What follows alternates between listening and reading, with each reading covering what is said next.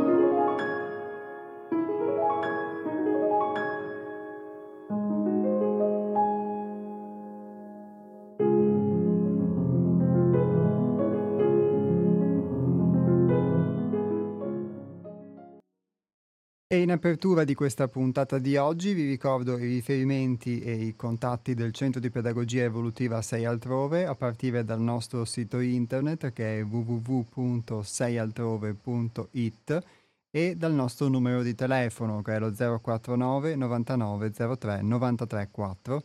Ripeto 049 99 03 93 4.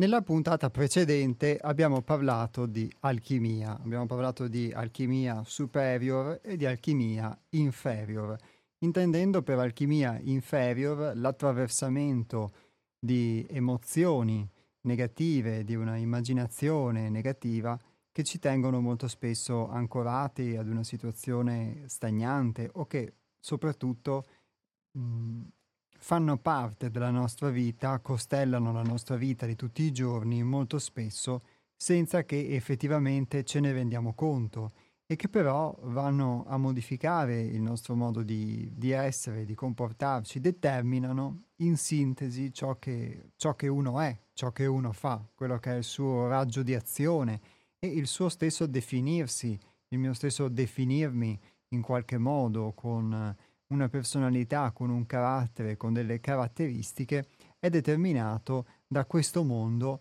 molto più di quanto eh, uno potrebbe aspettarsi o potrebbe credere. E abbiamo visto attraverso la lettura di un testo tratto dal nostro libro Metallurgia Metafisica che l'alchimia inferior è sostanzialmente un processo di trasmutazione, eh, di passaggio attraverso la presa di coscienza la presa di consapevolezza di uh, una serie di aspetti, quindi di una serie di emozioni mm, che vivo, una serie di pensieri, una serie di atteggiamenti e prenderne consapevolezza è un primo passo perché altrimenti se non ne prendo consapevolezza, non ne prendo coscienza, non, se non li vedo e se non accetto di essere, spesso di essere identificato in questi meccanismi, perché sono veri e propri meccanismi sostanzialmente come un ingranaggio, se non lo accetto, se non lo riconosco, se non lo vedo, non potrò mh, mm, men che meno poterlo trasformare. Quindi l'alchimia non sarà possibile. Abbiamo visto questo. E abbiamo visto invece l'alchimia superior, quindi il fatto di poter eh, sempre trasformare quella che è di fatto la propria sostanza e trasformare significa poter mutare quindi il proprio comportamento, i propri pensieri, il proprio modo di essere, invece a contatto con un'energia che possiamo chiamare superiore, quindi con dei sentimenti superiori, con dei pensieri superiori, quindi ancorandoci sostanzialmente ad un piano più alto rispetto a quello in cui si è, o se vogliamo mh, dirla diversamente, più interiore o più luminoso, più bello, più vero. La si può vedere in molti modi, definire in molti modi e questo ci può permettere quindi di andare oltre rispetto alla, a questa palude stagnante che citavamo. Queste due forme di alchimia sono due forme che si integrano tra di loro e che sostanzialmente portano avanti quello che è un processo, se uno si inizia questa pratica, di trasformazione di sé, un processo che ci porta a uh, divenire, tra, virgole, tra virgolette, altro. Altro rispetto a ciò che siamo sempre stati, a ciò che possiamo sempre aver pensato. Ma questo divenire altro, altro non è che riscoprire la propria essenza e quindi come in una pratica alchemica poter di fatto eh, distillare quanto c'è in noi e ottenere un'essenza. E questa essenza di fatto è ciò che siamo realmente ma che non, non ci siamo mai permessi di essere. Tra l'altro questa cosa mm, capita per me anche a Fagiolo, perché come vi, vi, ho spesso citato anche nel corso delle varie puntate degli astronauti, tutto ciò che viene proposto attraverso questa trasmissione, quindi sia nella lettura dei testi che nei loro commenti, nasce da delle esperienze concrete, vissute, quindi vissute da un gruppo di persone, più persone che si sono susseguite negli anni nel, nel nostro centro, quindi in un lavoro che ha avuto come iniziatore e come punto di riferimento Hermes, ma che poi ognuno ha portato avanti singolarmente. E per quello che uh, riguarda la possibilità che finora ho avuto di portare avanti un lavoro di conoscenza di me, quindi di potermi conoscere, gli strumenti che mi sono stati dati, devo dire che senza il vivere concretamente determinate cose, finirei per venire qui a sì fare un po' di filosofia, eh, raccontare delle cose, ma di fatto non aver potuto mai toccare con mano che cosa sono realmente. E quindi, il, come vi stavo dicendo, ho potuto anche in questi, in questi ultimi giorni, una delle cose che è emerso attraverso, attraverso possiamo dire, il, il flusso della vita, o attraverso il dono comunque di eh, esperienze diverse e punti di vista diversi, è stato il poter guardare più da vicino come io spesso resti mh, mm, immatonito, tante volte in, um, incastrato in un modo di comportarmi, in un modo di essere che è quello in cui sono stato forgiato. Dicevamo che il, libro da cui abbiamo tratto il, il, brano della volta scorsa e da cui leggeremo qualche eh, pagina anche oggi si chiama Metallurgia Metafisica è un discorso proprio di essere, di essere stati temprati e quindi eh, con un pezzo di ferro che viene portato a una determinata temperatura e poi lì viene immerso nell'acqua fredda e viene, ne, e viene temprato. Questa temperatura poi dà una forma specifica a quel ferro. Ebbene, ognuno di noi è stato temprato a questo modo e quindi ha assunto una sua forma, una sua formazione a seconda di quelle che sono state le sue esperienze di vita, soprattutto nei primi anni della sua vita, quindi da, da infante e poi crescendo da ragazzino, a seconda del suo ambiente familiare e poi ovviamente tutta una serie di caratteristiche che più andiamo a vedere più sono generali, quindi quello de, la morale, l'ambiente in cui uno nasce, la cultura, il secolo in cui uno nasce, eccetera, che vanno ovviamente a determinare delle forme pensiero collettive che inevitabilmente condizionano anche ognuno di noi. Ma poi ognuno di noi nel suo specifico, il fatto di essere nato in una famiglia di, piuttosto che in un'altra, in un ambiente piuttosto che in un altro, aver vissuto delle esperienze piuttosto che, in, che altre, va di fatto a temprarlo in un determinato modo, a fargli assumere una determinata forma che gli è più congeniale. E quando dovrà comportarsi invece in un modo diverso o si troverà in delle situazioni che possono essere a disagio perché non sono contemplate in questo suo modo di essere, in questa sua forma, eh, gli sembrerà un po' come di uscire da questo suo guscio, da questa sua armatura che si è costruito addosso, mm, in cui si è temprato e quindi proverà difficoltà. La cosa più comoda ovviamente è quella di comportarsi sempre come uno si è sempre comportato, quindi di rimanere all'interno di, questo, di quello che è questo guscio e quindi di, di, questa forma che ci è stata data quando siamo stati temprati e quindi di rimanere in questo modo. Ma nel rimanere in questo modo, ovviamente, sì, non fai, non fai nessuno sforzo. Questo è un punto di vista che può essere vantaggioso o svantaggioso.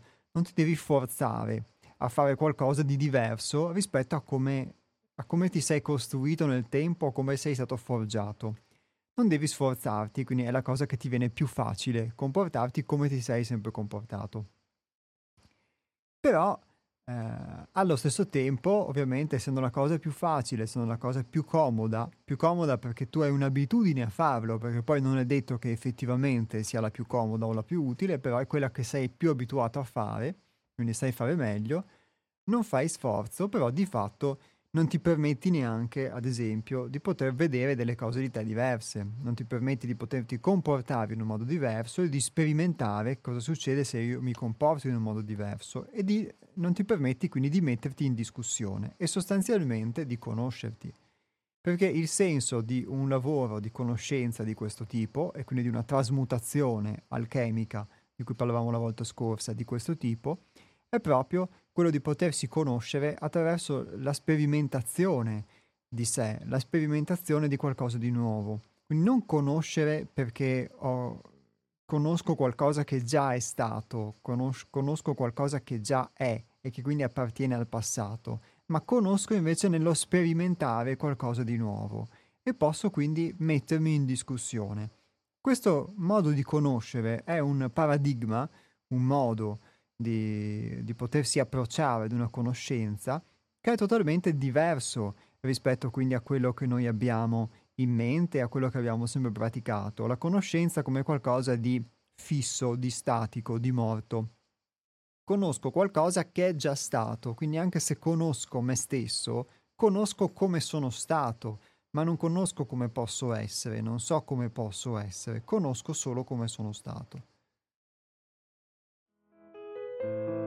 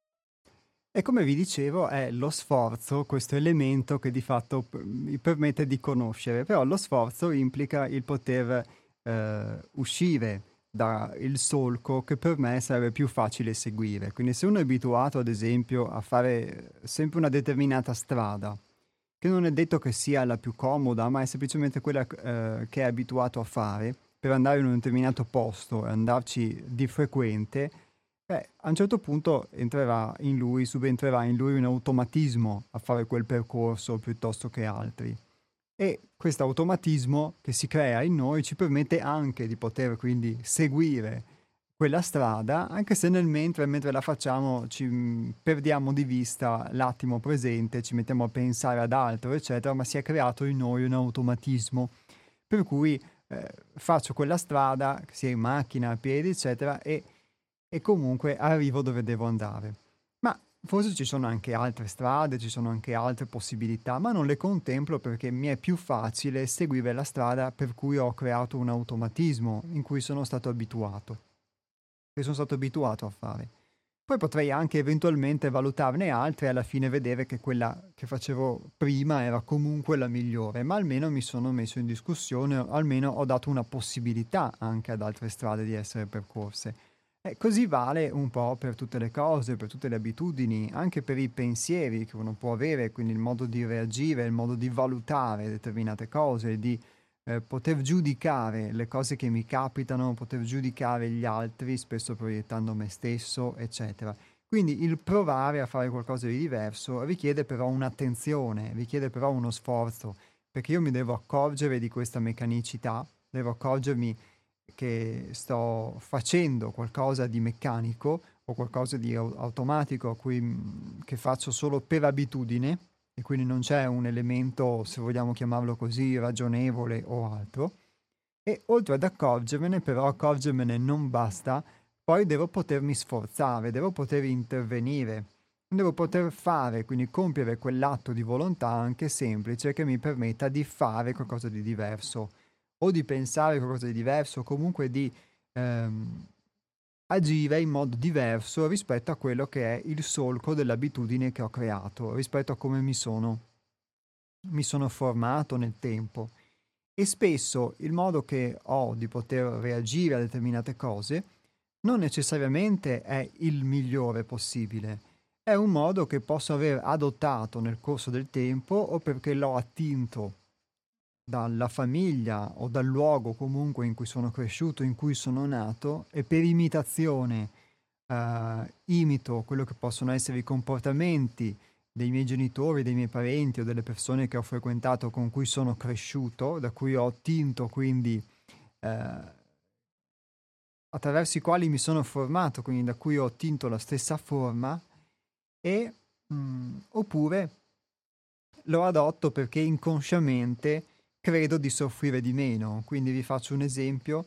Uh, sono chiuso o sono, posso essere timido, introverso o stare nel mio, tra virgolette, e non condividere con gli altri perché ho l'idea che stando nel mio soffro di meno perché forse da bambino ho sofferto, eccetera, eccetera. Mi sono fatto l'idea che stare da soli si soffre di meno, si sta meglio e quindi giustifico questa cosa in questo modo, ma è solo un mio modo di comportarmi, un mio modo di essere che ho adottato, che ho appunto reso mio, ma non necessariamente è davvero il più utile e non necessariamente è poi effettivamente vero che adottare questo modo di essere anche quando non sei più un bambino, quindi a 30 anni, a 40 anni, a 50 anni, all'età che uno ha, possa effettivamente non farti soffrire. E così è per tutta una serie di di costruzioni di vestiti che quindi uno si mette, di maschere, di corazze, di armature, in cui è stato forgiato, ma se non, ne, se non è consapevole non può farci nulla. E se oltre a esserne consapevole poi non crea quello sforzo, di fatto non può effettivamente um, fare quella cosa essenziale del lavoro che leggeremo anche nel testo di oggi, che è quello di poter attingere energia, non sprecare energia, ma poter concentrare la propria energia per poter cambiare.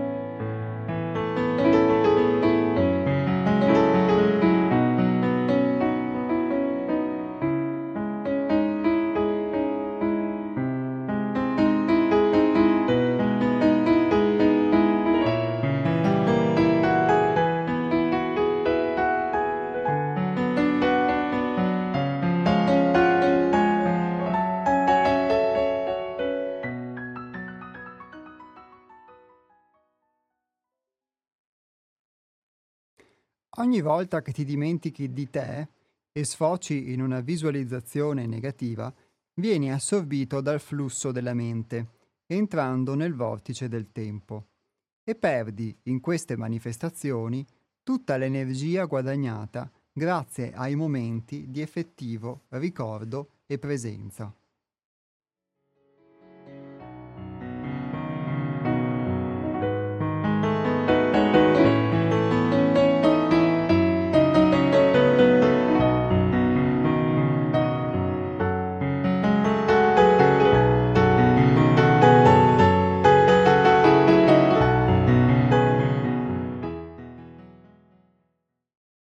Un'arrabbiatura di qualche minuto o qualche ora di depressione possono far perdere la quantità di energia accumulata in settimane di sforzi per rimanere svegli. Un vero spreco. La manifestazione senza controllo delle emozioni negative fa subire un crollo alla frequenza delle nostre vibrazioni, ci catapulta nei centri inferiori, scaricandoci energeticamente e avvelenando le nostre cellule anziché favorirne la trasmutazione.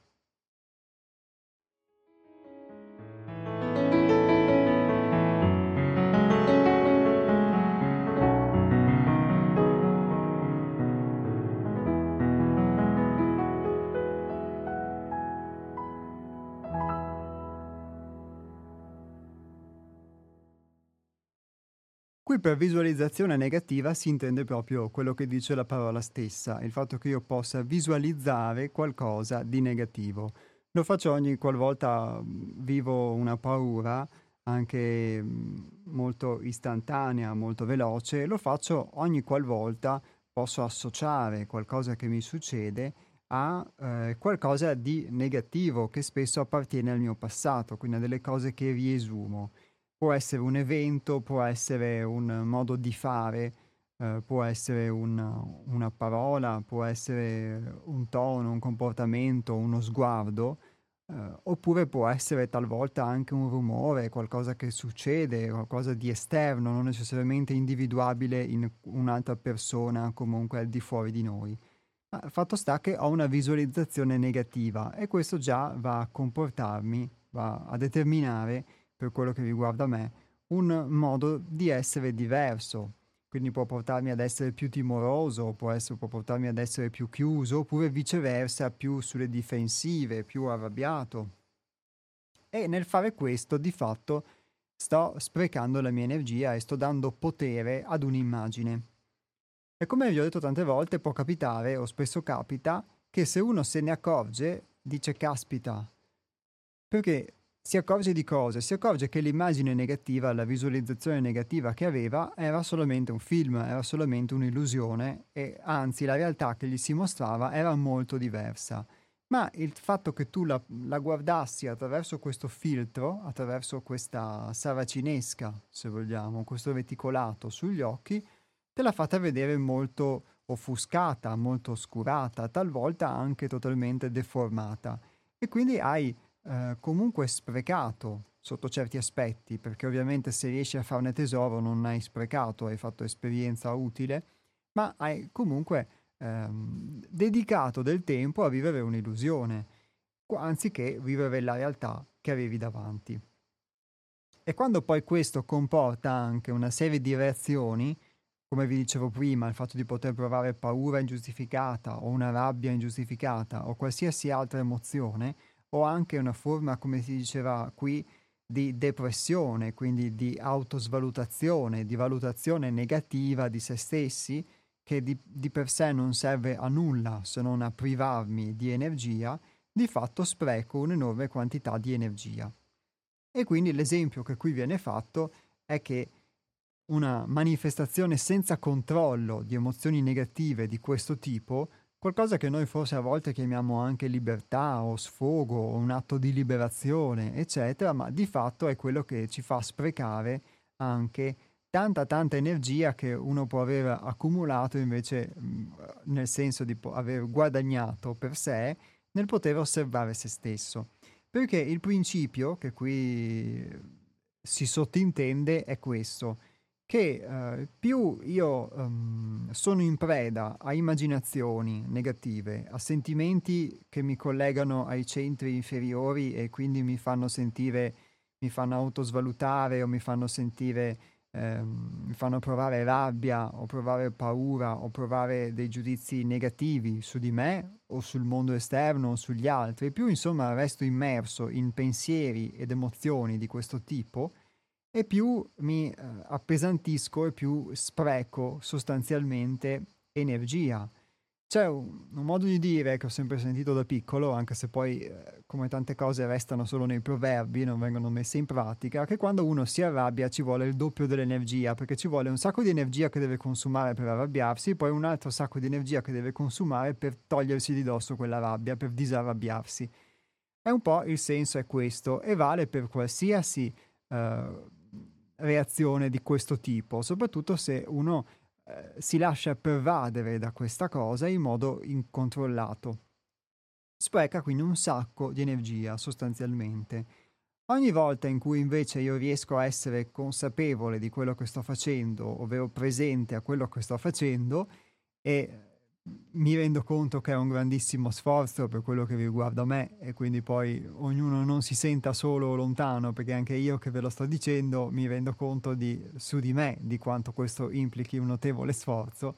Comunque sta invece cercando di guadagnare energia, sostanzialmente di non, di non sprecarne eh, è come un po' eh, poter lasciare il rubinetto aperto e l'acqua scorre via e tu non la utilizzi, o viceversa la luce accesa o, o l'auto accesa senza che però tu la usi per poter andare da qualche parte. Sono esempi banali, ma voi lascereste l'auto accesa un'ora o il rubinetto aperto un'ora o la luce accesa un'ora? Molto probabilmente no. Come lo facciamo però nel mondo esterno, sempre che non ce ne dimentichiamo, anche per quanto riguarda me stesso, per quanto riguarda noi stessi, la buona attitudine è quella di poter risparmiare energia e quindi utilizzarla per quello che ci serve, ma tante volte può capitare che uno si dimentica la luce accesa e quindi consuma energia per niente, così vale per noi stessi. Però se io spreco continuamente energia, rimanendo su questa metafora, è come se in casa mia lasciassi sempre costantemente la luce accesa e poi mi lamentassi se quando arriva la bolletta, la bolletta è sempre alta.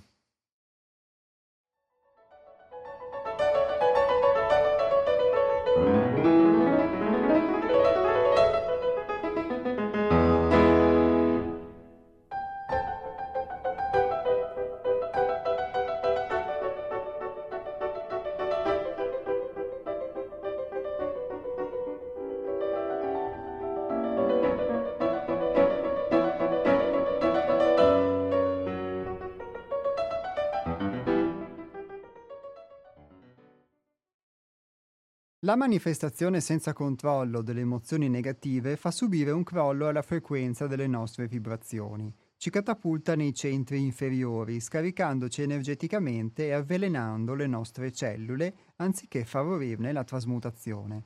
Quindi qui si tratta di un processo sostanzialmente quasi inverso a quello che invece si propone, che è quello di una forma di elevazione, di una forma di trasmutazione delle nostre cellule. Ma che cosa vuol dire questa cosa qua?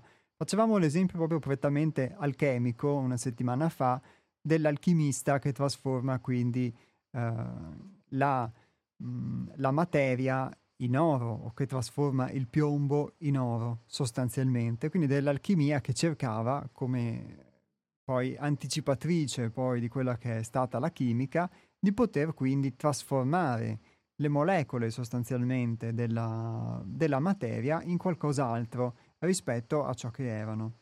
Ora, che la si voglia vedere in modo fantastico, fiabesco, come qualcosa che poi non si è riuscito, oppure invece una sapienza da poter ricercare, in un modo o in un altro l'analogia con la metafora del, del lavoro su di sé ci sta pienamente, perché è un po' quello che si prova a fare di poter trasformare la propria materia inerte, quindi quello che sono il, um, i propri pensieri, le proprie emozioni, il proprio modo di, di essere, che come dicevamo è eh, automatico perché sono stato formato in un determinato modo, mi sono formato in un determinato modo, quindi eh, sono come sono, come sostanzialmente sono sempre stato e, e ne sono non consapevole, e di poter trasformare questa cosa in invece qualcos'altro. Ma è la favola che mh, tutti voi conoscete di Pinocchio, che eh, nasce burattino, ma poi quello che è il suo desiderio, che alla fine della favola riesce a realizzarsi, è quello di diventare bambino. Noi tutti siamo dei Pinocchi nel, nella misura in cui siamo identificati in, mm, in, questo nostro costrutto in cui siamo stati forgiati, questa nostra forma di legno, eh, per usare la metafora, e quindi siamo dei burattini. Ma dentro di noi aneliamo ad essere bambini, aneliamo a poter diventare umani, a poter essere ciò che siamo realmente, a poter esprimere la nostra essenza. E così vale per l'alchimia e per l'alchimia soprattutto del lavoro su se stessi.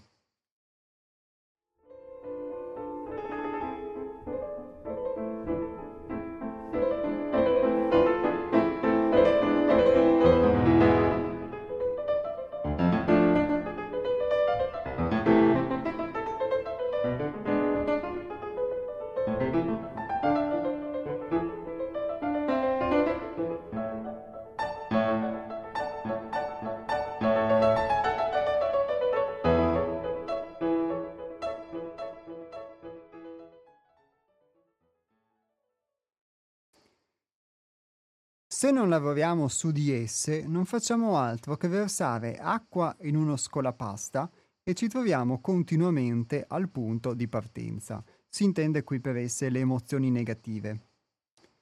Inoltre l'energia acquisita nei momenti di effettivo ricordo, se non consacrata al lavoro, tende a seguire spontaneamente la linea di minor resistenza, come l'acqua che scorre in un vecchio canale andrà per comodità a fluire nella via più facile, andando a rafforzare i vecchi schemi mentali e le vecchie emozioni negative della macchina.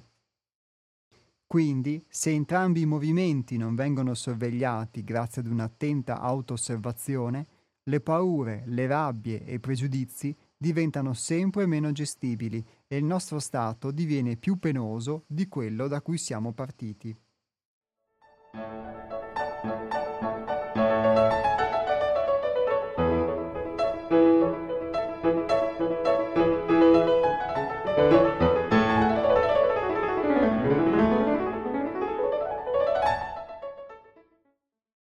L'autosvalutazione, l'autocommiserazione, la negazione di sé, l'impotenza, la nullificazione prendono il sopravvento e ci schiacciano per abitudine sistematicamente.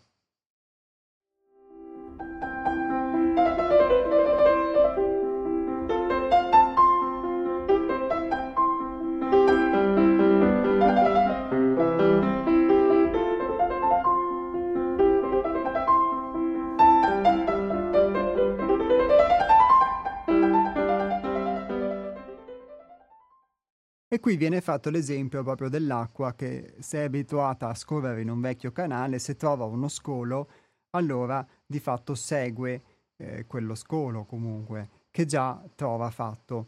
Altrimenti eh, dovrà forse crearsi lei un canale o comunque disperdersi, ma di fatto queste abitudini che uno ha e anche questi modi di comportarsi, modi di giudicare, di giudicarsi, prima di tutto, di rispondere a qualcosa che accade, anche se uno non risponde fisicamente, non risponde verbalmente, non dice qualcosa, però comunque si innesca in lui un meccanismo di pensiero, un giudizio, e questa cosa eh, è appunto come uno scolo già già fatto, già pronto, già scavato e l'acqua, che sono le nostre emozioni, se lo trova già lì bello e pronto e quindi segue per abitudine questa linea, questa linea di minore resistenza.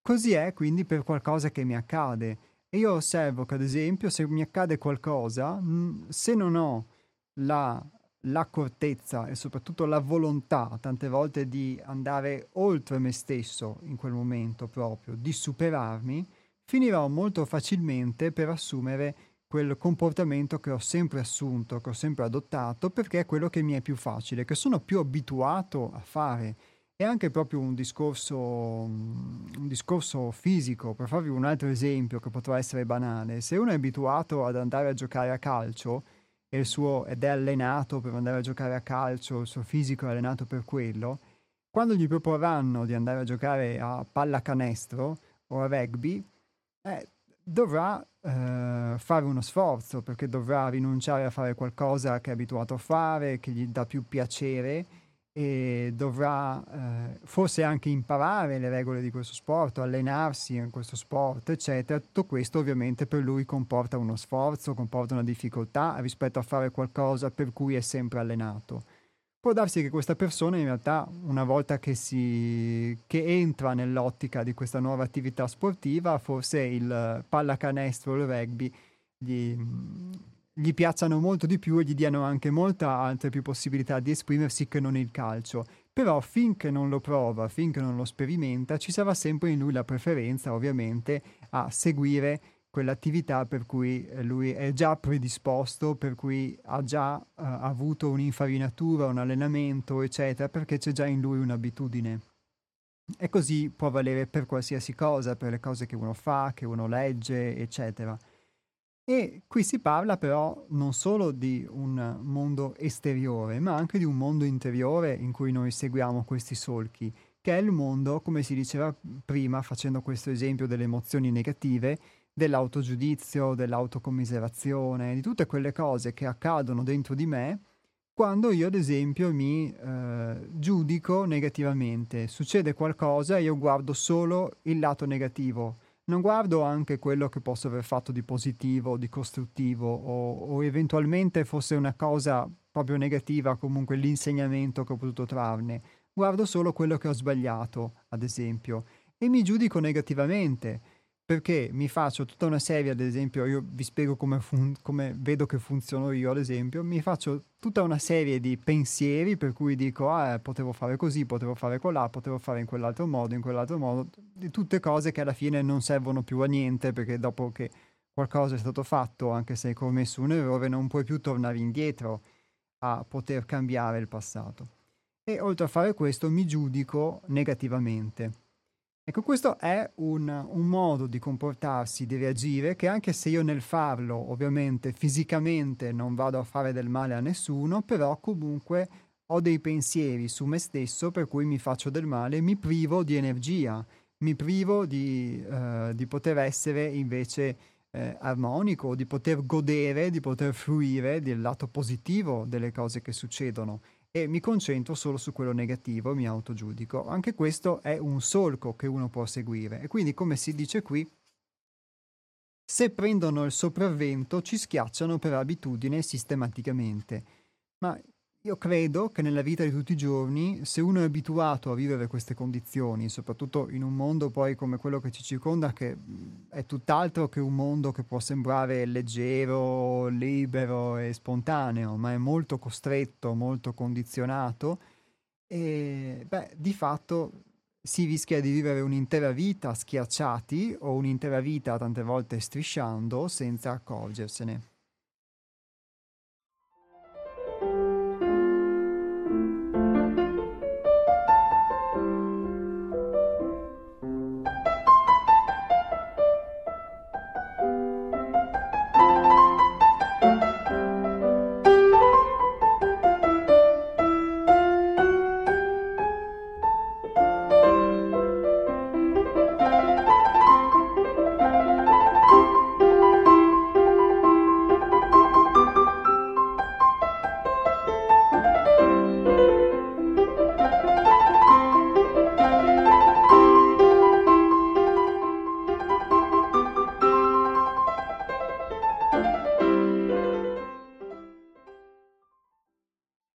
Se avete qualcosa da dire, da aggiungere o da chiedere a quello che è stato detto o a quello che è stato letto, il numero di telefono per poter intervenire in diretta è lo 049 880 90 20. Lo ripeto, 049 880 90 20.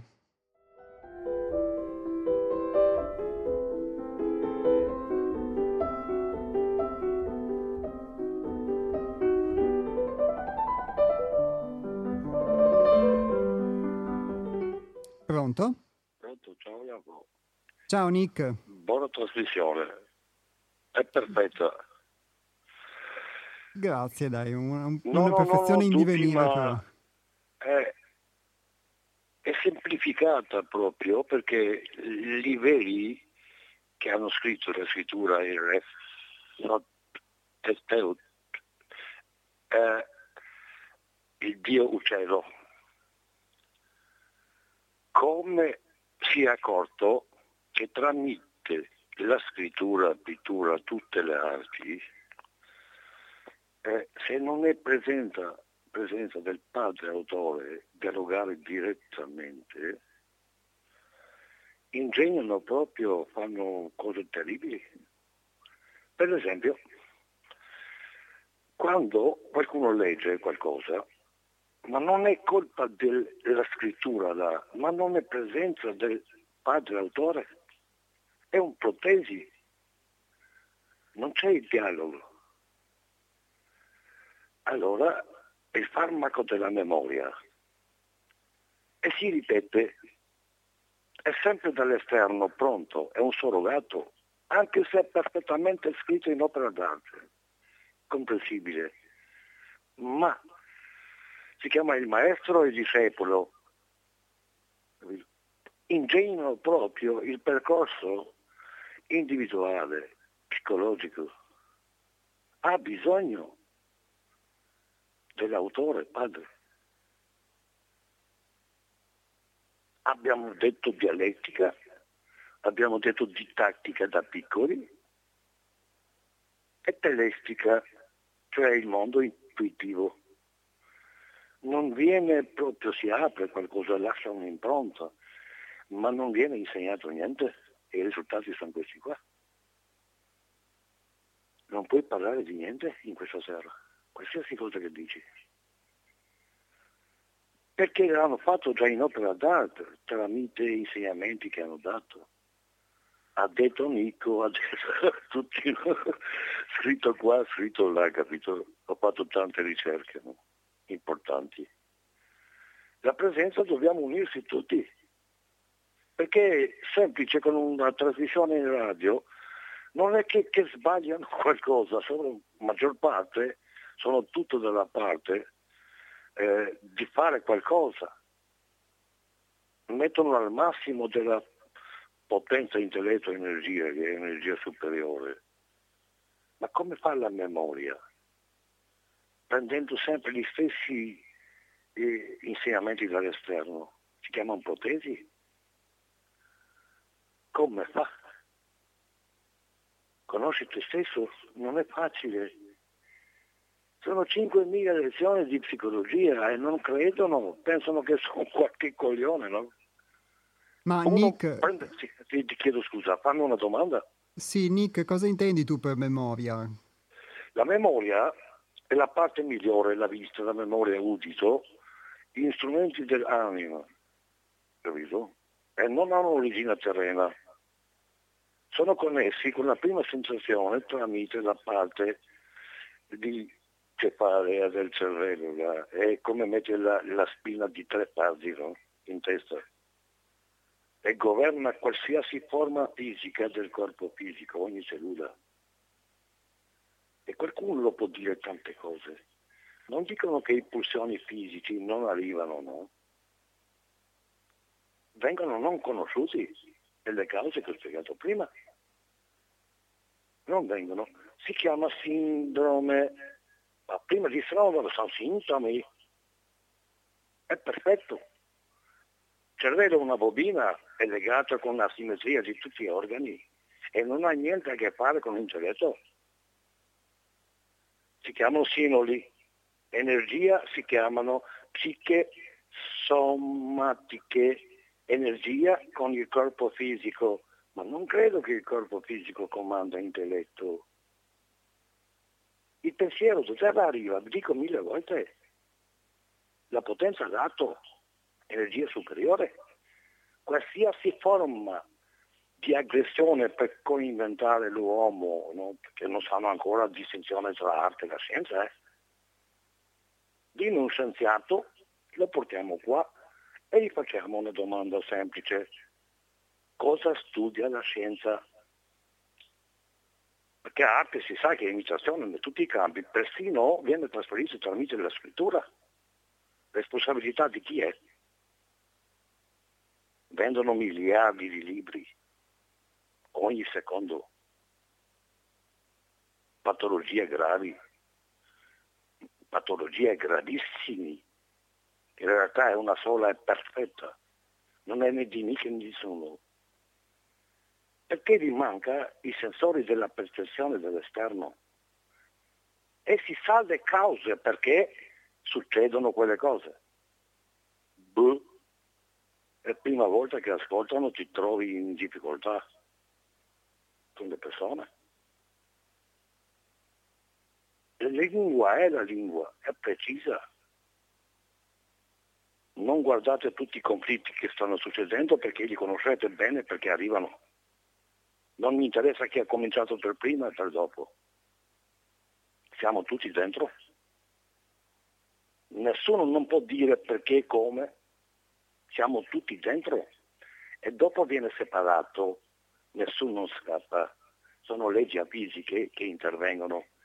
Si chiamano eh, come mettiamo una volta quando non c'era corrente sui nostri stabilizzatori fisici ma vedi, vedi le facce che hanno per 50 anni, per 100 anni, tutti firmati di tutti, vedete che hanno qualcosa, una traccia umana, tutti. Non si staccano dalla vita terrena, sapendo che non gli manca niente. Nel poco tempo possono fare miracoli. Persino vendono le case, vendono il cibo e tutto non siamo stati mai pronti per fermarli. Abbiamo inventato la Repubblica, abbiamo inventato la democrazia, è difficile di trovarle, abbiamo inventato le leggi, ma le leggi ci sono. Le leggi vuol dire io e te. Non abbiamo nessun diritto a aggredire l'uno e l'altro o competere. Perché il diritto universale, individuale, è già prima di venire noi qua dopo 40 anni mi hanno detto che succederà qualcosa, se ho 62 dopo 40 anni, erano personaggi questi, 8 persone, succederà, ma non posso curarvi senza effetti collaterali. E vai, torna di nuovo dal medico, dopo un mese torni di nuovo dal medico, ma lui non è un medico, la prima causa, perché? Per chi lavoriamo noi? Lavoriamo nel settore dell'edilizia, ghiaia, sabbia e tutto. 30 anni. E la, il primo colpo che prende non riesce a pagare la mutua.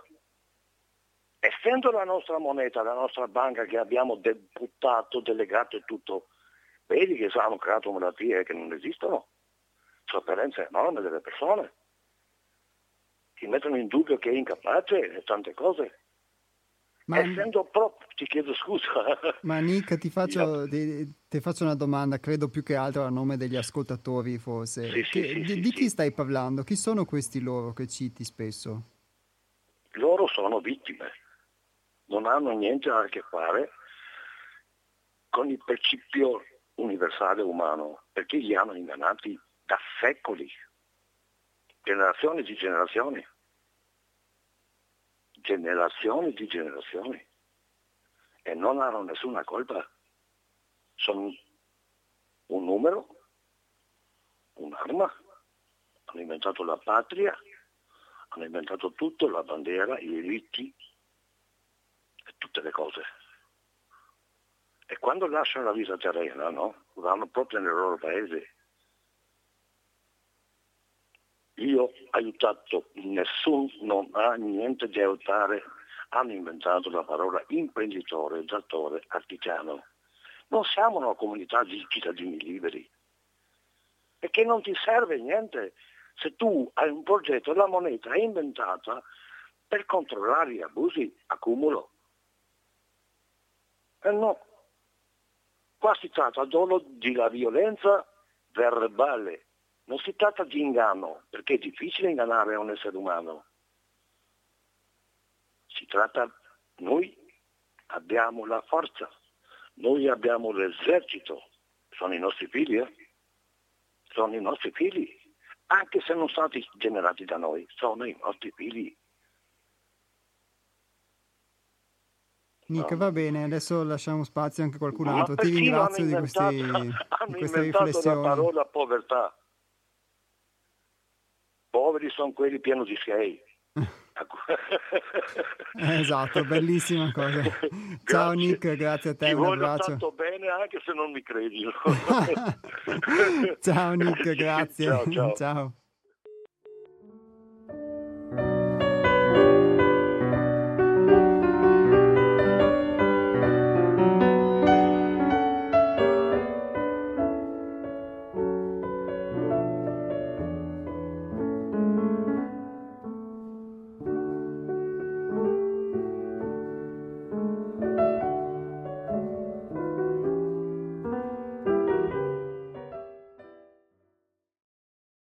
Grazie anche a Nick con i suoi spunti di riflessione, direi che soprattutto questa chicca finale è bellissima relativa alla povertà.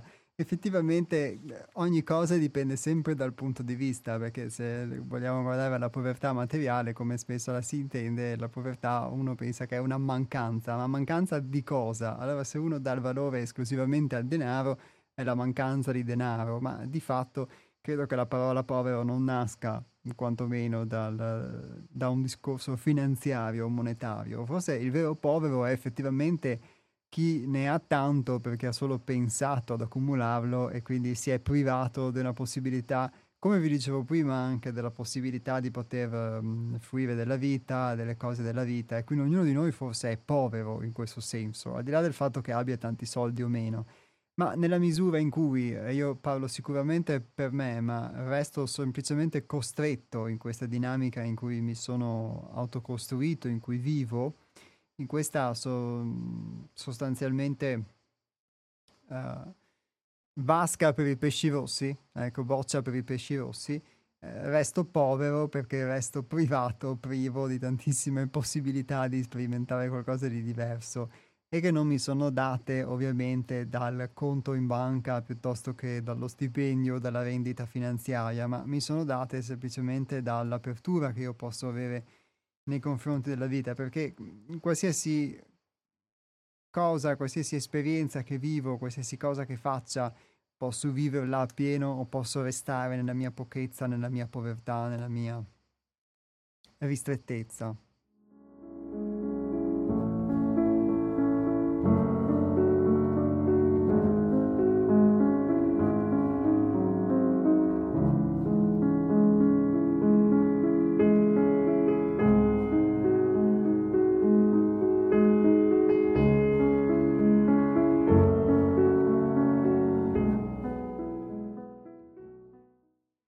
Altro spunto che voglio prendere, insomma, tra i tanti che ha dato Nick, è sicuramente quello del... anche una delle ultime cose che ha detto relativamente ai nostri simboli, no? il fatto che dica hanno, qualcuno ha inventato comunque una patria, una bandiera, un... Sì, sono tutte cose che poi vanno a qualificare il nostro senso di appartenenza, poi ovviamente non, non, entro in discorsi di tipo politico in cui ognuno può avere i propri ideali, le proprie idee, ma resta il fatto che poi ehm, la storia la fanno in pochi e tanti la subiscono, poi la raccontano e quindi la raccontano in pochi e altri se la bevono o ci credono e poi da queste cose nascono comunque gli stati, le bandiere, i sensi di appartenenza, le guerre, l'idea che abbiamo di come sono andate le cose, che poi è un'idea che abbiamo, non è detto che sia così. Anche tutto questo va a forgiare il nostro campo collettivo e il nostro modo di essere, il nostro senso di identità, oltre poi alle condizioni che sono invece più prossime alla nostra famiglia, alla nostra esperienza, eccetera. Quindi di fatto quante cose sono vere di quelle che crediamo, sia in generale nel collettivo che per quanto riguarda noi stessi, la nostra piccola, la nostra piccola vita o grande vita.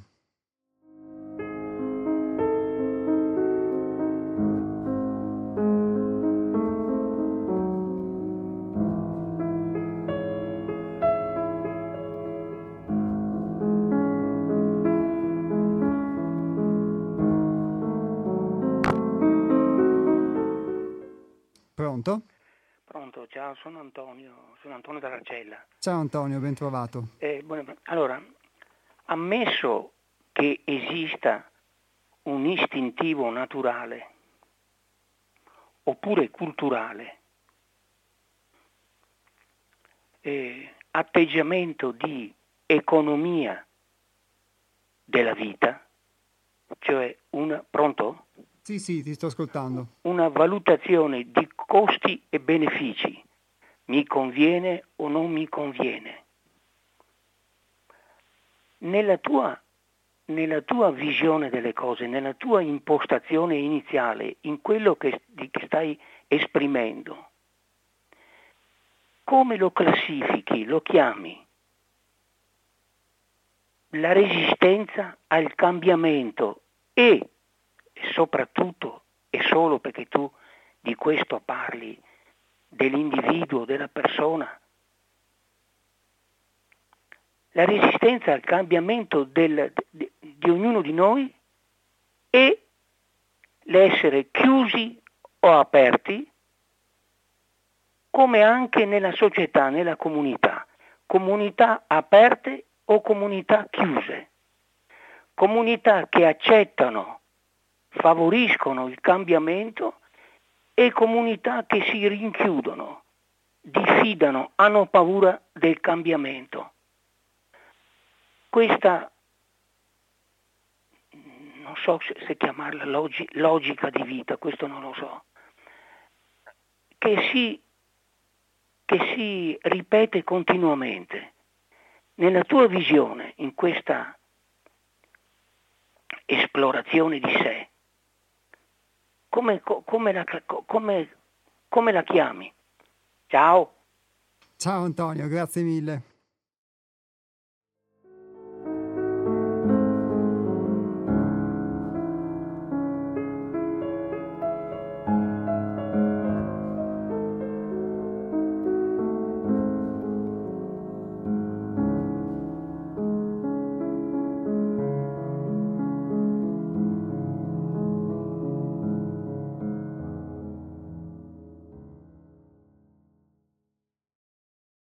Allora, la, l'apertura o la chiusura di, di, cui parla Antonio, relativa quindi a me stesso o ad una comunità e la resistenza al cambiamento, come possono essere classificate? Di fatto, come Antonio stesso dice, può esserci una resistenza al cambiamento, ma poi bisogna vedere da che cosa è comunque denotata. Io posso parlare ad esempio della resistenza al cambiamento che io ho, quindi il poter essere attaccato a un'idea che ho di me, oltre a delle abitudini, delle convenzioni, ad un modo di essere, e che lo faccio perché credo che quello sia l'unico modo di essere, o comunque sia quello giusto, o che ehm, altri possano non avere diritto a suggerirmi comportamenti diversi, ma io credo che ognuno di noi poi quando vive nel suo mondo e filtra tutto attraverso quello che è il suo filtro personale, vive di fatto in un mondo, vive in una bolla. E quindi già al rendersi conto che il proprio mondo non è necessariamente il mondo, che il proprio mondo non è necessariamente il mondo degli altri e quindi il poter vedere che ci sono modi di comportarsi, modi di essere, che non necessariamente sono migliori dei nostri, dei miei o peggiori dei miei, ma che ne esistono di altri, di fatto, eh, e che hanno pari diritto, ovviamente, ti fa entrare a contatto con la realtà. E la prima realtà con cui entri a contatto è il fatto che tu non sei solo al mondo o che tutto il mondo non gira intorno a te che può essere una cosa banalissima, eppure in realtà è la convinzione che credo ognuno un po' si porti dietro nella misura in cui eh, crede che tutti ragionino come lui, pensino come lui, agiscano come lui, abbiano il suo modo di vedere la realtà. Perché poi in base a questo modo che ho di vedere la realtà forgio di fatto ciò che sono, forgio le mie convinzioni, i miei convincimenti, eccetera, le inclinazioni di cui si parlava prima, quindi il fatto che l'acqua scorra in un determinato modo seguendo un canale che è già impostato. Quindi per me la resistenza al cambiamento, se viene intesa come resistenza a poter accettare l'esistenza dell'altro, di qualcosa di diverso, di qualcosa anche che può essere radicalmente diverso, che io non contemplo, è un rimanere attaccato a ciò che sono stato, al passato o ad un'idea, perché a volte uno rimane attaccato ad un'idea di come le cose sono state, ma non necessariamente sono state effettivamente così come lui crede che siano state. Questo può valere per la storia che citava Nick, può valere per anche la propria storia personale, perché uno si fa un'interpretazione che spesso è quella che gli conviene di più, si fa una costruzione delle cose per tutelare il proprio, il proprio io di fatto, e però non necessariamente le cose sono andate così e questa è una costruzione che lui si è fatto per comodità o per, tut- o per paura o per tutta una serie di motivi, una ricostruzione mentale o perché è stato, eh, ha interpretato la realtà alla luce di quella visualizzazione negativa che citavamo prima, che molto ci condiziona e ci fa privare di energia. Quindi io lo vedo in questo modo come un rimanere attaccato al passato nella misura in cui non eh, mi confronto.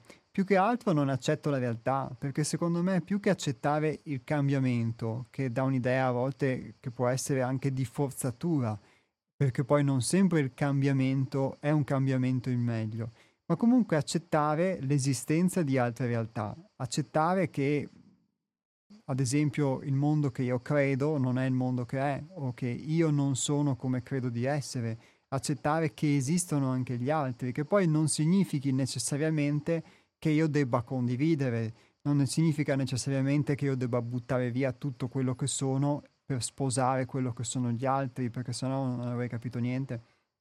Non significa necessariamente anche che un cambiamento credo che mi viene propinato, pensiamo a quelli tecnologici, eccetera, nella luce in cui vanno, ad esempio, in quello che diceva Nick, cioè in un mondo sempre più finanziario, quindi forse sempre più costretto, più condizionato, che sembra libero, ma in realtà è sempre più condizionante, sempre più eh, schiavizzante, non necessariamente io devo accettarli, però posso valutarli, posso prendere atto che la realtà è questa, non fingere che non esista e provare a discernere, eh, non esserne quindi schiacciato, non è necessariamente che io debba ballarli, però comunque li contemplo, ne contemplo la possibilità e mi metto in discussione. Questo quindi vale, vale in generale.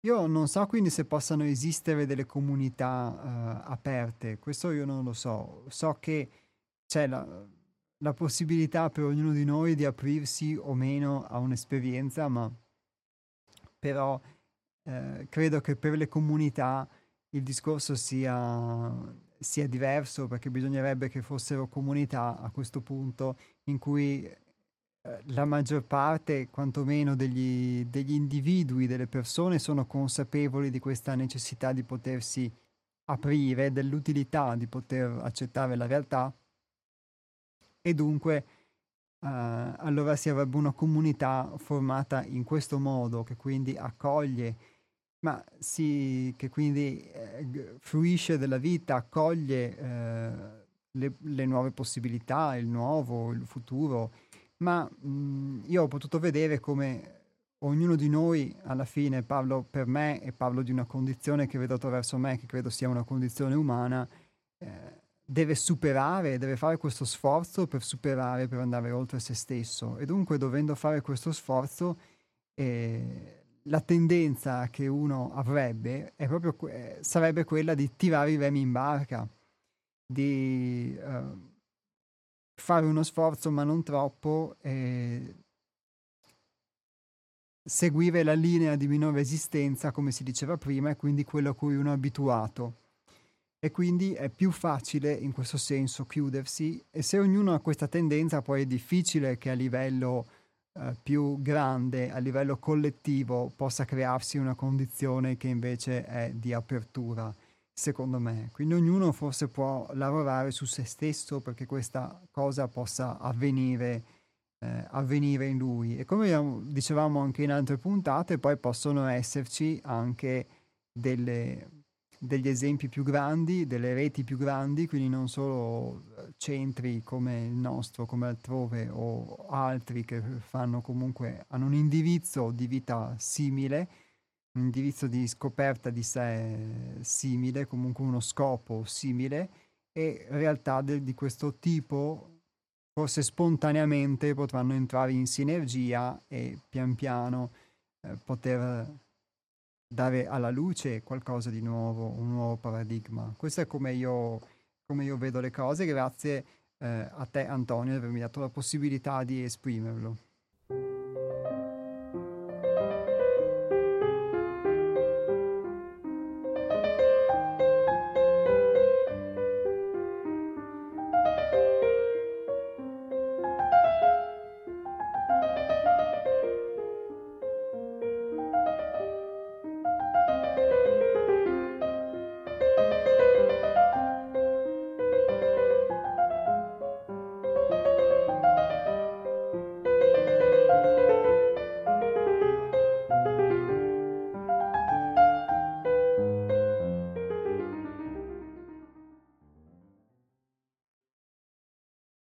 Noi siamo scienziati e qui si tratta di lavorare come veri scienziati, trasformando se stessi cellula dopo cellula, oltre ogni possibile verità e illusione.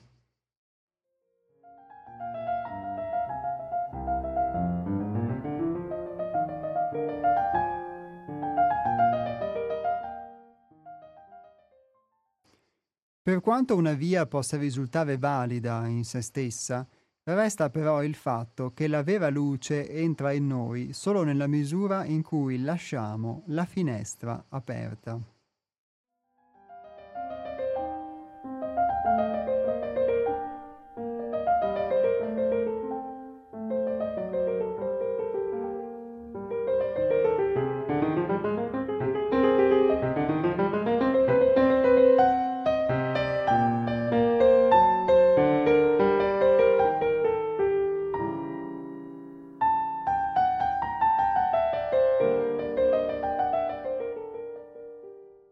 È sempre e solo una nostra diretta responsabilità che crea un'apertura verso il nuovo e solo tu puoi sforzarti per conquistare la tua realtà, inginocchiandoti al divino che in te dimora, per elevarti verso l'essenzialità di tutte le cose.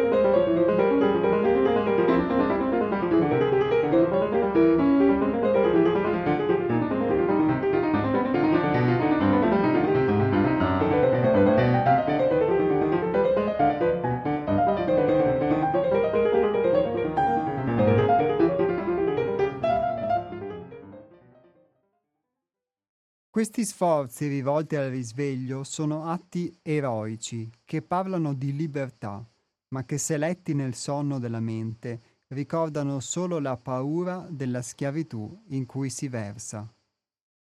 L'io di superficie, la persona ordinaria, riconosce solo ciò che crede e pensa di essere.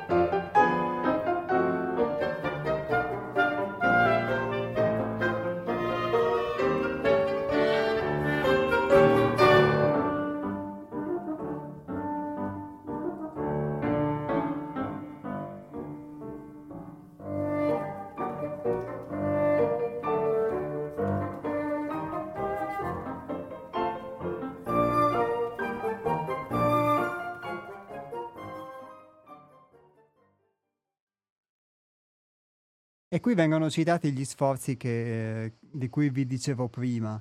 e quindi il, il fatto che attraverso questo sforzo io riesco a creare pian piano delle rotture in questa corazza di, che, che mi abita di fatto, che io uso come abito, ma da talmente tanto tempo che credo che sia il mio unico vestito, che questa corazza sia addirittura la mia pelle, la mia unica forma. Attraverso questi sforzi, di fatto, io compio dei piccoli atti di liberazione, che poi di per sé dovranno essere continuati, ripetuti nel tempo e tante volte eh, eh, dovrò metterci ancora più sforzo perché crea una forma di energia a volte di resistenza che può essere uguale e contraria e che mi riporta, tenderebbe a riportarmi ancora più indietro, più voglio uscire da questa, da questa dinamica, da questa costruzione e più questa invece vorrebbe riportarmi indietro. Ma sono atti, qui si dice, che parlano di libertà, ma che se letti nel sonno della mente ricordano solo la paura della schiavitù in cui si versa. Perché una persona che è schiava, questo è il, il, il senso che io vi leggo, che una persona che è schiava e non è consapevole di esserlo, di fatto vedrà tutto alla luce della schiavitù. E quello che temerà all'esterno, soprattutto poi se va a vivere esperienze nuove, se va a vivere qualcosa di nuovo, è quello di rimanere schiavo, di rimanere imprigionato, incastrato, eccetera. Ovvero effettivamente di vivere quello che lui o lei sta vivendo in quel momento, che io sto vivendo in quel momento se ho questa paura, ma di cui non sono consapevole. Quindi quello che proietto all'esterno, anche nella forma delle paure, e qui per questo si citava l'aspetto dell'immaginazione negativa, è sempre e solo quello che io sono. In questo senso, quindi, la realtà e gli altri, nella misura però in cui uno se lo ricorda, sono uno strumento per poter indagare me stesso, perché quello che io proietto sugli altri, effettivamente sulle esperienze o le mie paure, di fatto è quello che io sto vivendo in quel momento. E allora uno può eh, di fatto usare la realtà come strumento per conoscere se stesso, come specchio per conoscere se stesso, se si ricorda di questo. Se non si ricorda di questo, invece, entra in una dinamica per cui attribuisce agli altri le cose che lui invece gli proietta, proietta loro sopra e che appartengono a, a me stesso, a se stesso. E attribuisce all'esterno invece delle responsabilità di come lui vive dentro, di come lui sta o di quello che gli succede, quando qui si dice è sempre solo una nostra diretta responsabilità che crea un'apertura verso il nuovo e solo tu puoi sforzarti per conquistare la tua realtà di fatto. Quindi la realtà non è qualcosa che subisco solo passivamente, ma è qualcosa che posso conquistare. E quindi in un processo interiore in cui anche, eh, diciamo, le, le, favole o molte saghe mitiche, pensiamo a quella della ricerca del Graal, eh, eh, il Graal altro non è di fatto che la nostra essenza, almeno io lo leggo così. E quindi in molti provavano a ricercarlo, ma nessuno poi di fatto lo trovava perché uh, non è qualcosa che si può trovare eh, attraverso il o che, che, si può non è qualcosa che si può comprare o che si può trovare nel modo solito perché è qualcosa che esiste dentro di me ma a cui io posso accedere solo se mi trasformo solo se io cambio ciò che sono se io rinuncio ad una serie di costruzioni che mi sono creato nel tempo che di fatto sono quella maschera di cui parlavamo una settimana fa e quindi il fatto che a un certo punto però io mi identifico nella maschera, non mi ricordo più di essere quella maschera e dunque agisco e mi comporto seguendo un copione, ma che io difendo come fosse il mio unico modo di essere, il unico, il, l'unico, il copione che io recito di fatto e che non mi ricordo più che è un copione, che io ho accettato di seguire, ma che io seguo come se fosse l'unica mia possibilità che ho. Pronto? Buongiorno a tutti, sono Lorenzo di Abano. Lorenzo di Abano, ben trovato. Adesso ho aperto la radio perché è stato parlare di, di, di, di noi se siamo o non siamo. Io mi ricordo di aver visto un film che era inizio anni 70, cioè Truman Show. Sì. E quindi lì veniva proprio descritto perfettamente quello che noi pensiamo di essere, noi, eh, lui era un rappresentante, lui, insomma, lui era uno che, che, aveva delle doti grandissime ma, di fare delle cose, ma in realtà era solo guidato perché in realtà eh, non era eh, di fatto, era inconsapevole insomma, di quello che faceva. E questo ma, eh, non avviene in tutti i campi, secondo me, eh, anche nell'attualità si può vedere, non si devono trasferire le cose di cui lei sta parlando, in un sistema dove i mezzi di comunicazione sono loro che in ultima fanno, dicono la parola adesso, influencer. Purtroppo se l'individuo non si forma leggendo varie cose, eccetera, eh, non ha gli strumenti per insomma, vedere il presente più realmente possibile, in realtà eh, siamo solo, come si dice, eh, filuidati da, da, un sistema che, che, ci porta a scegliere e decidere che pensiamo noi di farlo, ma in realtà facciamo quello che ci dice la televisione e i giornali. Ecco, la conclusione in sostanza è questo. Io intanto la saluto e buon proseguimento. Grazie Lorenzo, alla prossima altrettanto.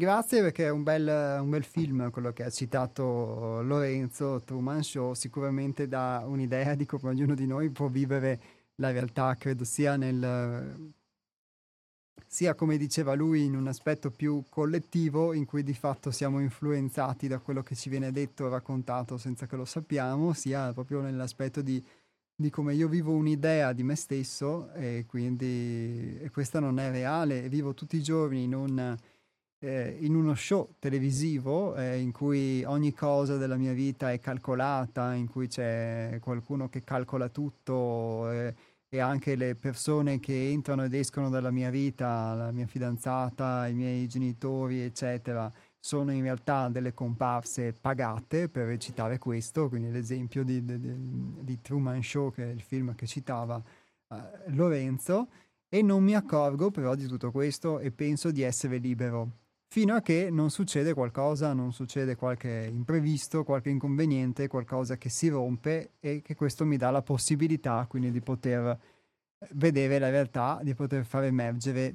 eh, la realtà. E che tante volte poi noi facciamo finta di non vederla. E l'aspetto che lui citava poi adesso sicuramente del condizionamento mediatico e non solo, è, è uno spunto di riflessione molto interessante perché indubbiamente in una, se nel piccolo della mia vita io sono costruito in un determinato modo, in realtà io credo di essere libero, ma di fatto il, il modo che io adotto di, come comportamento è solamente una modalità a cui mi sono abituato nel tempo, a cui mi sono conformato ed è meccanico e non è spontaneo, non è libero, inevitabilmente anche nel macro della realtà collettiva non potrà che essere così. Ma come io credo di essere libero e però di fatto sono, vivo in preda, preda dagli automatismi, sono, credo di essere bambino e invece sono un burattino, ma non so di essere un burattino e credo di essere un bambino, eh, non potrò mai uscire da una schiavitù di cui non sono consapevole. E forse questa è l'illusione più grande o sotto certi aspetti la, mm, la cosa più sofisticata anche, credo, nella nostra società, nella nostra presunta idea di libertà, che noi crediamo di essere liberi ed è quello forse che ci, eh, ci condiziona nel rimanere schiavi. Non siamo consapevoli di essere schiavi, pensiamo di essere liberi perché possiamo soddisfare i nostri desideri eh, o perché mh, mhmm, crediamo di poter avere una voce, ma di fatto, come dice Lorenzo, molto spesso il, uh, un sistema funziona bene perché ti convince di essere libero, di essere tu a fare delle scelte, quando a monte però sei condizionato e dunque di fatto tu agisci in un modo che dici sì, sono io che lo faccio, sono io che mi comporto in questo modo, ma in realtà tu ti stai comportando in questo modo semplicemente perché a monte sei stato eh, condizionato di molto senza che tu te ne potessi accorgere, quindi alla fine in realtà non sei libero, ti stai semplicemente comportando come qualcuno ti ha condizionato a comportarti. E questa è sicuramente una cosa molto sottile perché a differenza di un regime, di una dittatura in cui qualcosa viene imposto in modo palese, rende molto più difficile poter uscire da questa condizione di schiavitù rispetto a quella di un regime perché devi prima uh, assumerti la responsabilità di questa, di questa, schiavitù, devi prima accorgertene e devi prima volerne uscire. E, e sicuramente non è una cosa facile, non è una cosa piacevole, però è, se uno arriva a questa considerazione deve accettare anche che questa è la realtà, per poi poter fare un passo in una direzione diversa.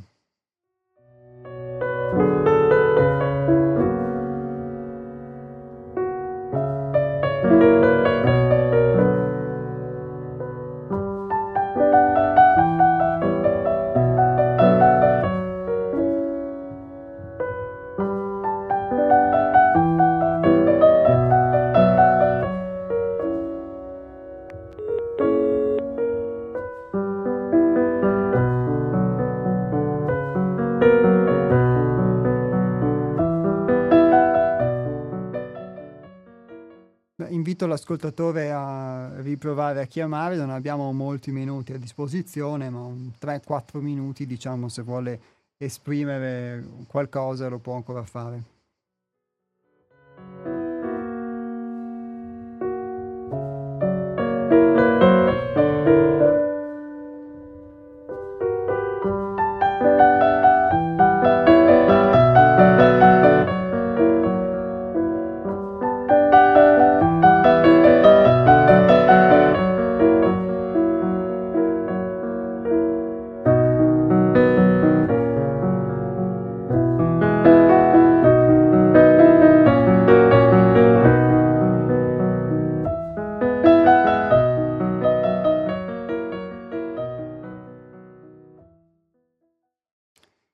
Superficie la persona ordinaria riconosce solo ciò che crede e pensa di essere.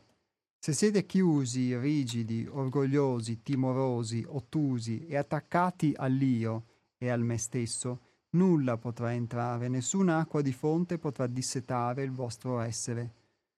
L'alchimia è una delle vie che, se seguite con devozione e dono di sé, portano fattivamente al risveglio della coscienza.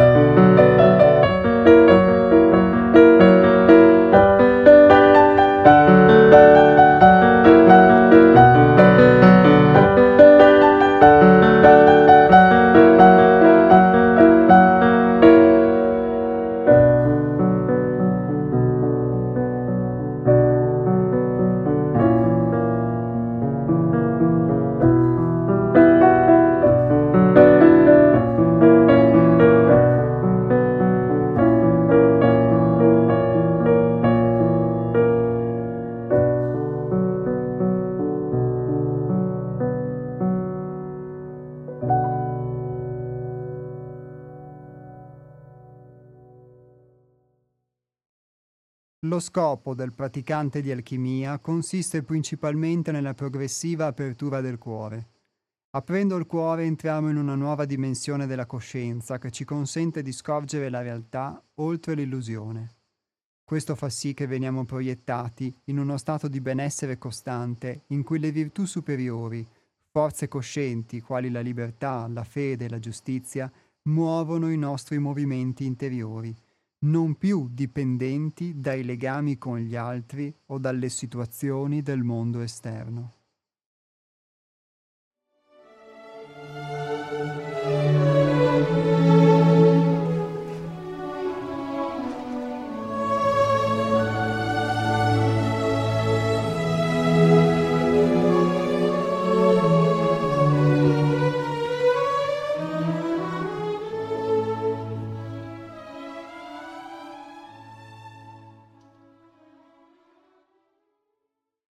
Tale stato viene definito illuminazione o risveglio.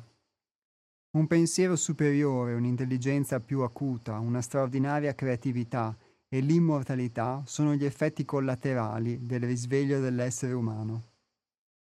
Ma fa attenzione, tu che leggi con la fronte aggrottata. Il tuo risveglio, la tua libertà, la tua fede e la giustizia sono una tua diretta responsabilità. Per far sì che scorrano in te, devi divenire coppa accogliente e non più lama tagliente.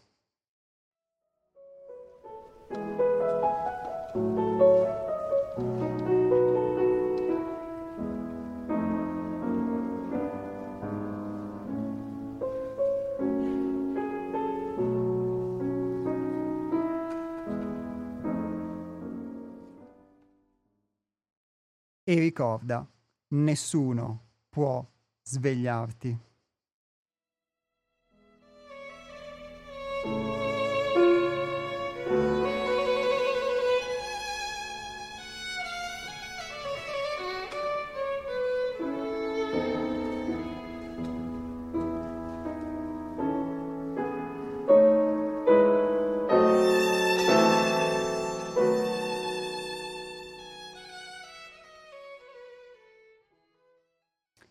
Con queste parole e queste ultime note musicali anche la puntata di oggi degli astronauti giunge al termine.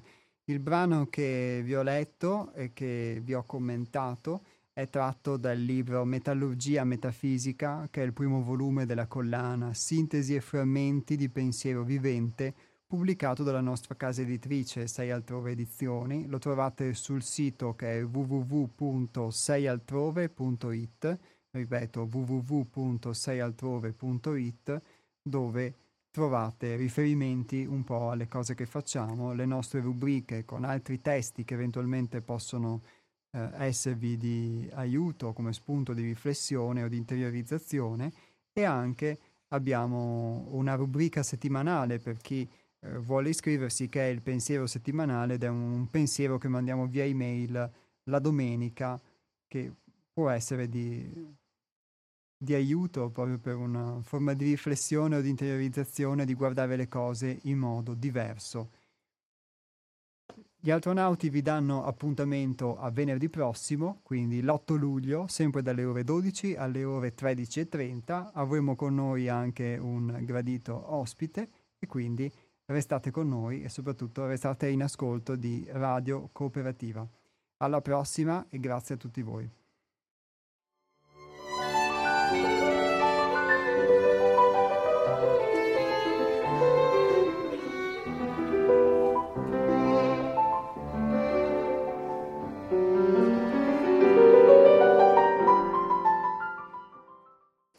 Lascia il tuo sguardo dietro l'apparenza. Una musica arcana catturerà l'anima tua.